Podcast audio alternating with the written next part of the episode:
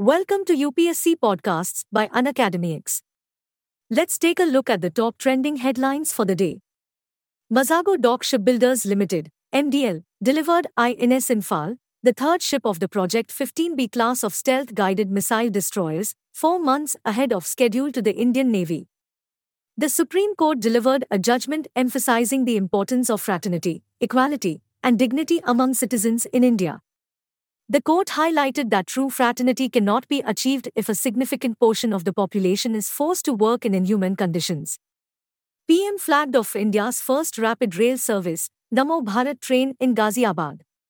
The PM said that the trinity of Amrit Bharat, Vande Bharat, and Namo Bharat will become a symbol of modern railways by the end of this decade.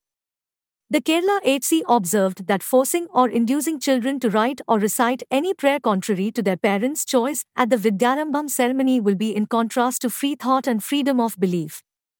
The Mid Planning Conference, MPC, of Milan 24, Multilateral Naval Exercise 2024, was held via video conference on 17 October 2023. Milan 24 will be hosted by the Indian Navy and is scheduled to take place from 19th to 27th February 2024 at Vishakhapatnam. TVD-1 mission for Gaganyaan crew safety test flight mission was successfully conducted by ISRO.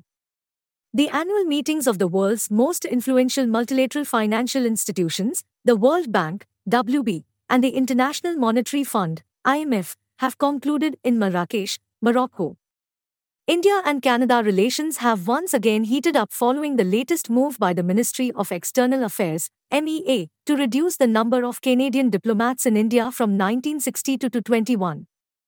Dubai's 28th Conference of the Parties to the United Nations Framework Convention on Climate Change, COP28, coincides with a number of climate related initiatives. Chhattisgarh's Baiga tribe has secured habitat ownership in the face of eviction threats. Revising its initial stance of imposing physical restrictions, the central government has introduced an import management system for IT hardware, including laptops and computers. The central government has ordered the states and union territories to digitize the process by implementing the digital crop survey technique starting in July of next year.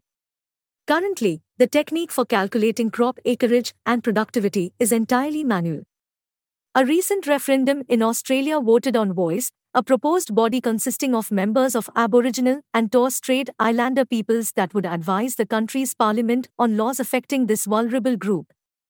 Recently, the Supreme Court in Rajesh and others versus State of Madhya Pradesh quashed the conviction of three accused involved in murder and related offences, emphasizes the need to formulate a consistent and reliable code of investigation. Thanks for tuning into Unacademy X. For free access to daily current affairs and bite sized lessons on all UPSC topics, download the Unacademy X app now.